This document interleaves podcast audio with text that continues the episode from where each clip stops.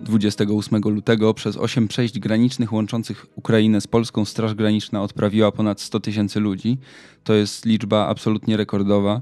Łącznie w ciągu pięciu dni rosyjskiej inwazji do Polski wjechało z Ukrainy ponad 410 tysięcy osób, a możemy spodziewać się kolejnych. Jak możemy pomóc im odnaleźć się w nowej rzeczywistości? W odcinku usłyszycie także krótki meldunek od Pawła Pieniążka, naszego korespondenta w Kijowie. Słuchacie podcastu Tygodnika Powszechnego przy mikrofonie Krzysztof Story.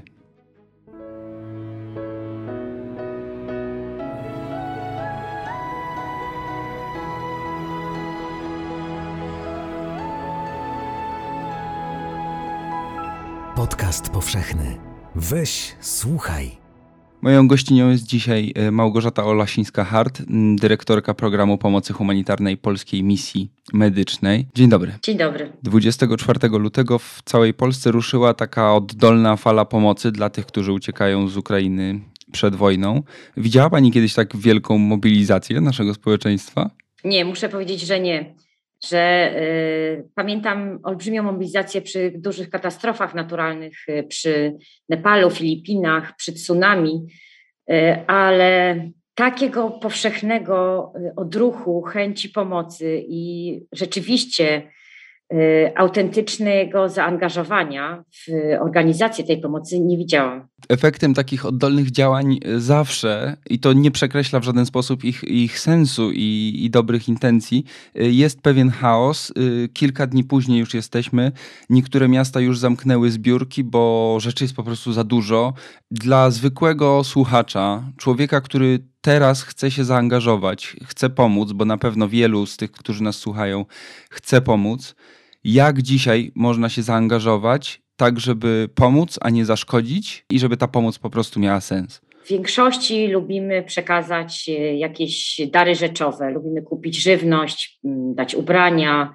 W tej sytuacji też dużo ludzi przyjmuje pod e, swój dach e, osoby z Ukrainy, często całe rodziny. Ale tak jak powiedziałeś, Pomoc musi być niesiona sensownie, musi być zrobione rozpoznanie potrzeb nie można bezsensownie gromadzić stosów ubrań, e, jedzenia, które się psuje. E, I to musi być skoordynowane. W związku z czym na pewno warto mieć sztab koordynacyjny. E, często jest to oddolna inicjatywa społeczna aktywistów miejskich, którzy kontaktują się na przykład z organizacjami, stowarzyszeniami ukraińskimi w danym mieście albo z grupami na Facebooku Ukraińców i pytają, co jest potrzebne, ile jest na przykład kobiet w ciąży, małych dzieci, noworodków i, y, i planują zakup właśnie tego typu pomocy, więc nie pomagamy w ciemno. Przede wszystkim rozpoznajemy potrzeby i robimy to definitywnie w kontakcie z tymi, którymi chcemy pomóc. Nie możemy wymyślać pomocy, to jest absolutnie niemożliwe.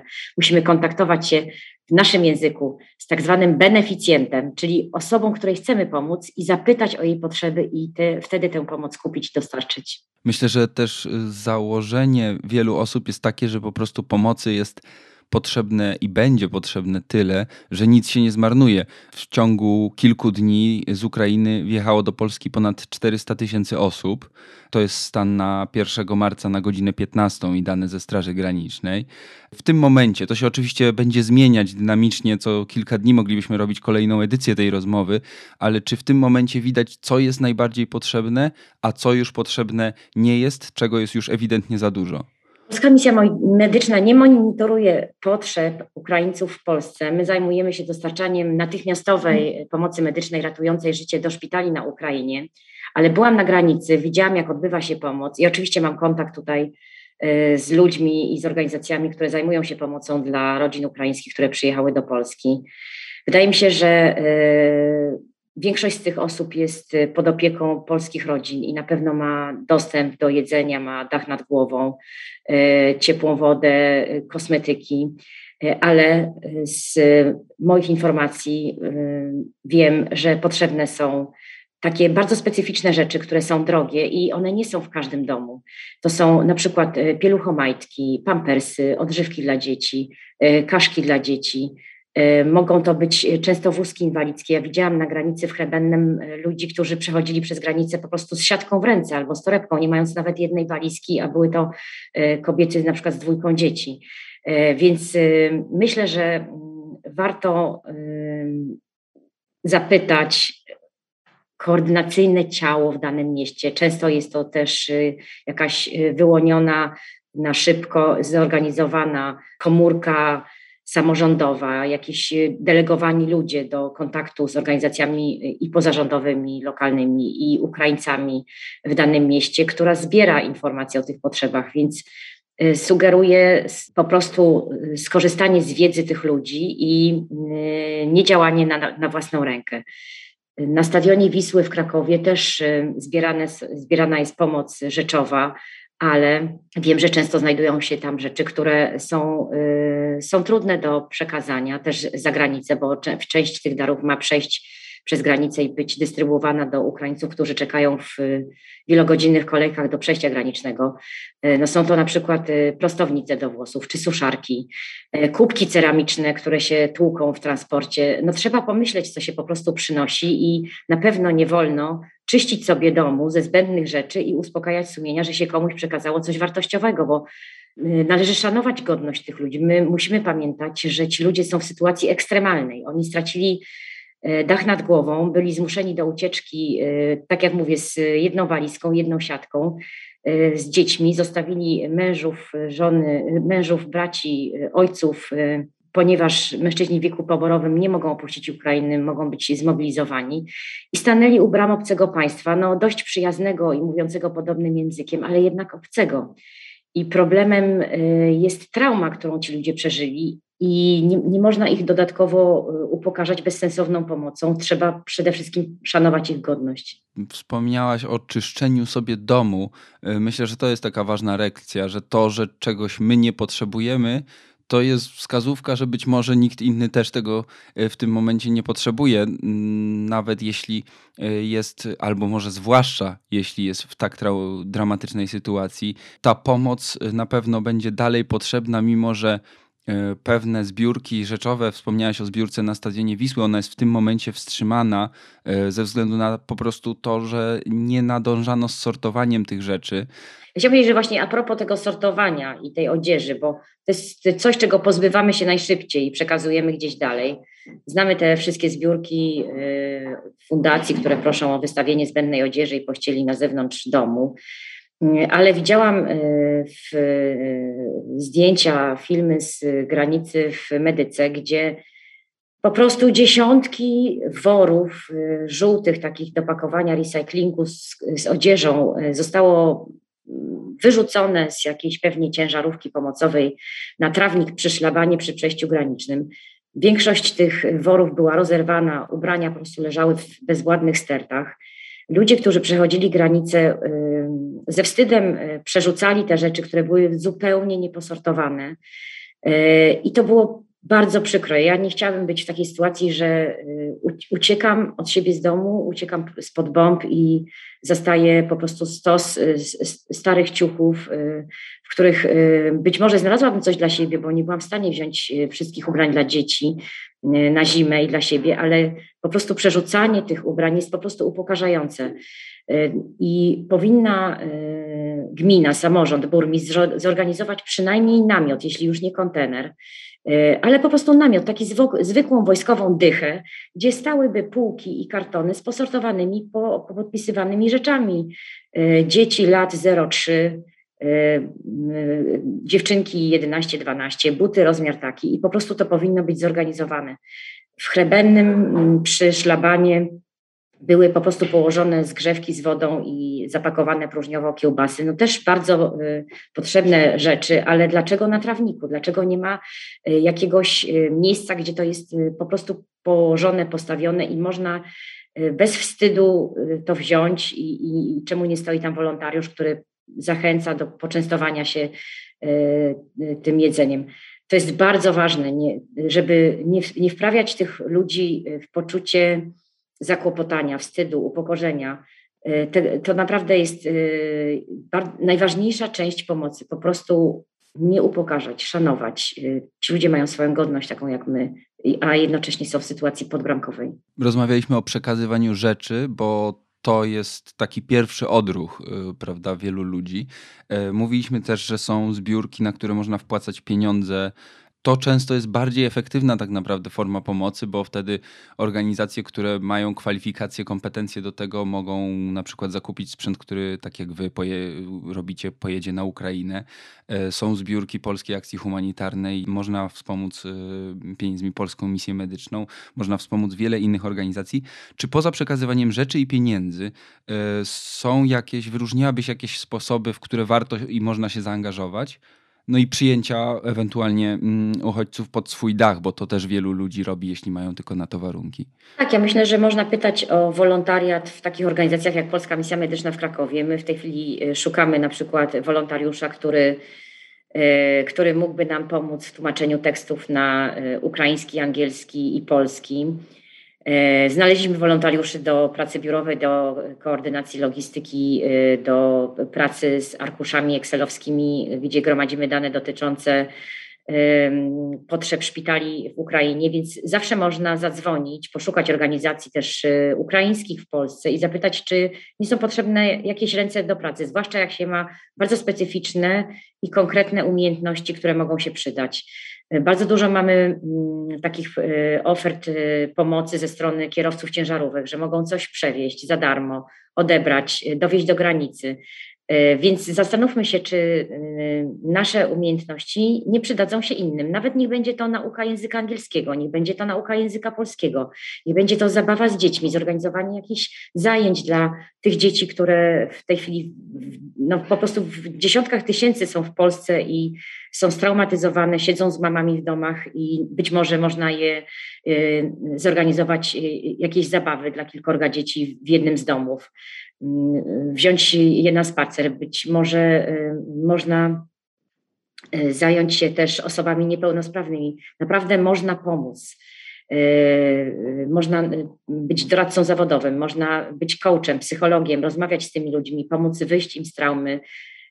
Naprawdę wiele, wiele rzeczy. Jeżeli tylko ma się naprawdę jakąś umiejętność, która może się przydać, wystarczy być y, też życzliwym i na przykład umieć bawić się z dziećmi i, i prawdopodobnie uda się pomóc na wiele sposobów można pomóc. Czasami pomocą może być nawet zwykła rozmowa. Wiem, że na przykład Stowarzyszenia Seniorów organizują teraz y, dyżury, gdzie po prostu można przyjść, porozmawiać, y, pobyć razem. Y, wspomniałeś o tym, żeby przede wszystkim nie wprowadzać ludzi, którym próbujemy pomóc w poczucie wstydu, w poczucie takiego zakłopotania, czy czegoś jeszcze warto unikać i trzeba unikać w próbie pomocy. Ja myślę, że żeby nie oceniać, żeby nie wartościować, żeby nie oceniać po tym, co ktoś mówi, czy jak wygląda, bo to naprawdę jest bardzo, bardzo mylące. Można popełnić bardzo duży błąd i nie tylko kogoś zranić, ale też y, no, pozostać ze swoim własnym wstydem przez bardzo długi czas. Więc starajmy się być y, po prostu życzliwi, y, patrzeć na tych ludzi tak jak na siebie. Jesteśmy tak niedaleko od tej wojny. To może nas dotyczyć w jakiejś przyszłości. Mam nadzieję, że nie, no, ale takie też są obawy wszystkich, że być może Polska też będzie zaatakowana. Przecież mamy zgromadzone siły na granicy z Białorusią. Więc po prostu mm, wejdźmy w ich skórę i traktujmy ich tak, jakbyśmy my chcieli być traktowani przez społeczeństwo, które nas przyjęło jako uchodźców. Po prostu tyle. To jest bardzo niewiele. To nie jest też często bardzo łatwe, ale po prostu wczujmy się w sytuację tych ludzi, Zastanówmy się, czy, e, czy to nie moglibyśmy być my i traktujmy i rozmawiajmy i pomagajmy tak, jakbyśmy my chcieli tę pomoc otrzymać, jakby, jakbyśmy my chcieli być traktowani. Po prostu z absolutną życzliwością, z delikatnością, z uwagą na traumę i problemy, w, w których pozostali. Myślę, że to jest bardzo, bardzo ważne. Sądzę, że też ważna jest taka rozmowa E, często nie ma koło nas psychologa czy coacha, więc ważne są rozmowy. Też ważne jest zapytanie, czy nie potrzeba nawet e, jakichś e, leków. Często wśród osób, które są ewakuowane, są osoby chroniczne i chore, przewlekle chore, osoby z niepełnosprawnościami. Trzeba zadbać o te potrzeby.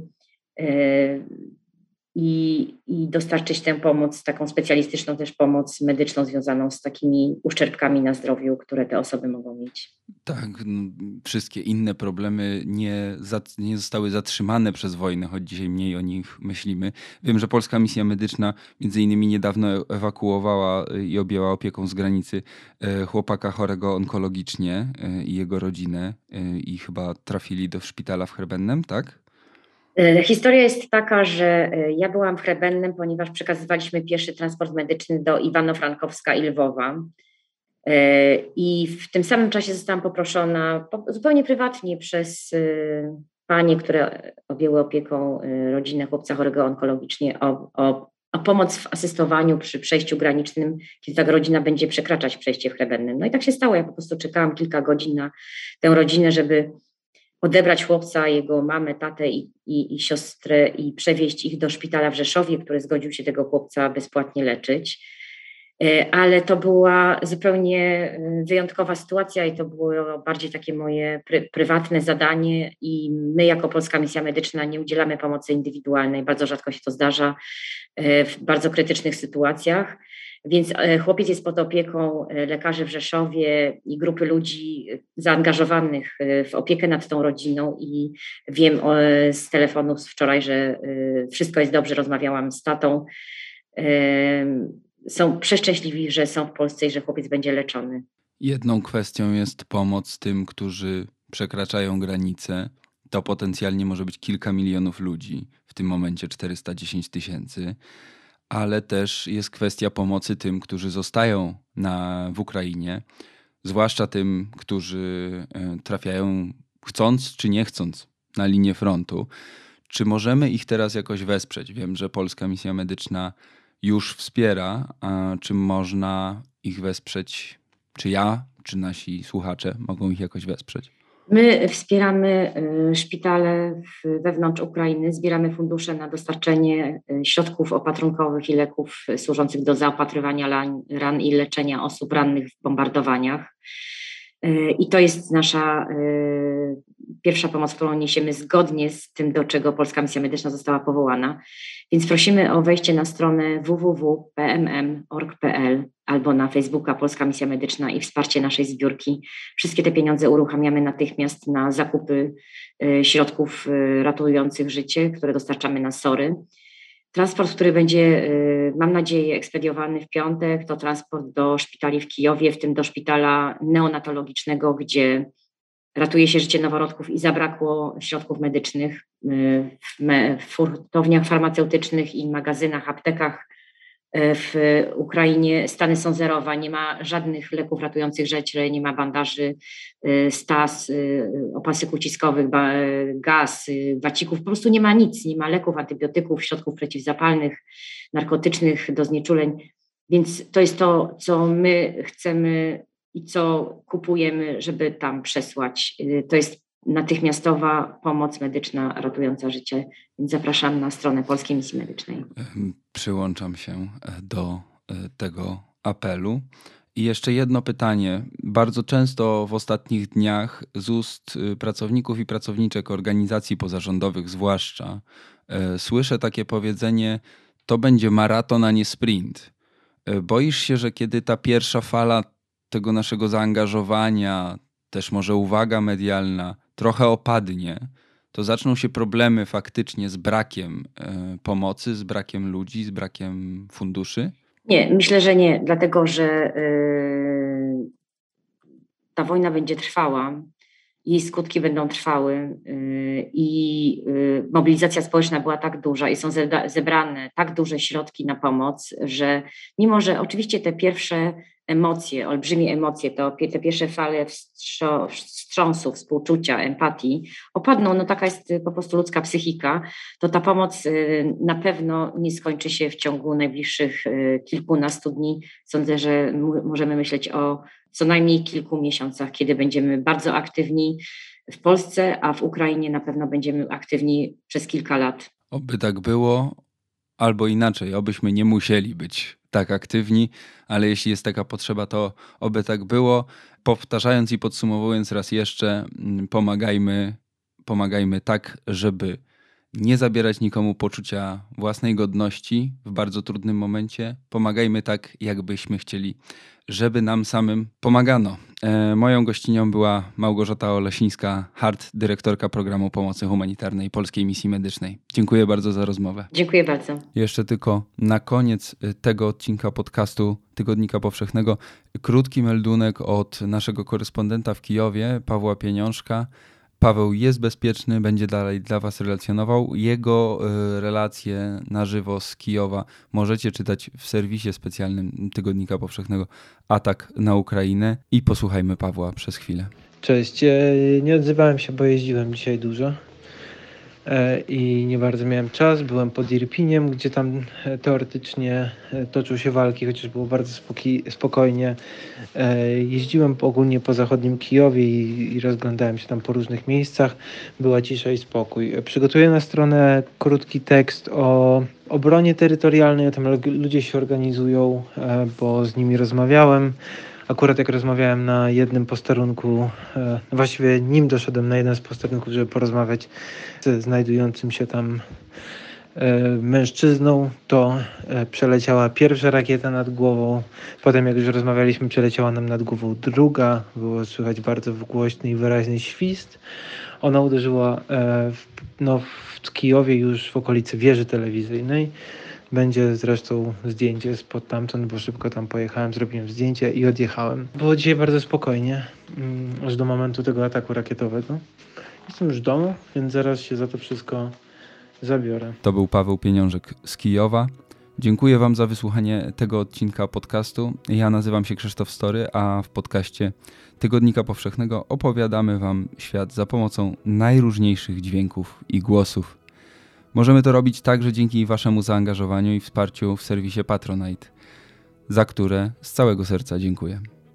Jeśli ktoś chciałby dołączyć do tych, którzy nas wspierają, może to zrobić na stronie patronite.pl ukośnik podcast Tygodnika Powszechnego. Ja jeszcze raz dziękuję i do usłyszenia. Współwydawcą podcastu powszechnego jest Fundacja Tygodnika Powszechnego. Jeśli słuchają nas Państwo w Spotify albo w Apple Podcast, zasubskrybujcie nasz kanał. Jesteśmy też w Google Podcast i w aplikacji Lekton oraz na www.tygodnikpowszechny.pl/podcast.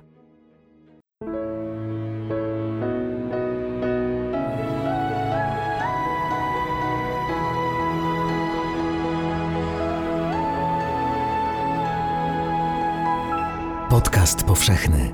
Weź, słuchaj.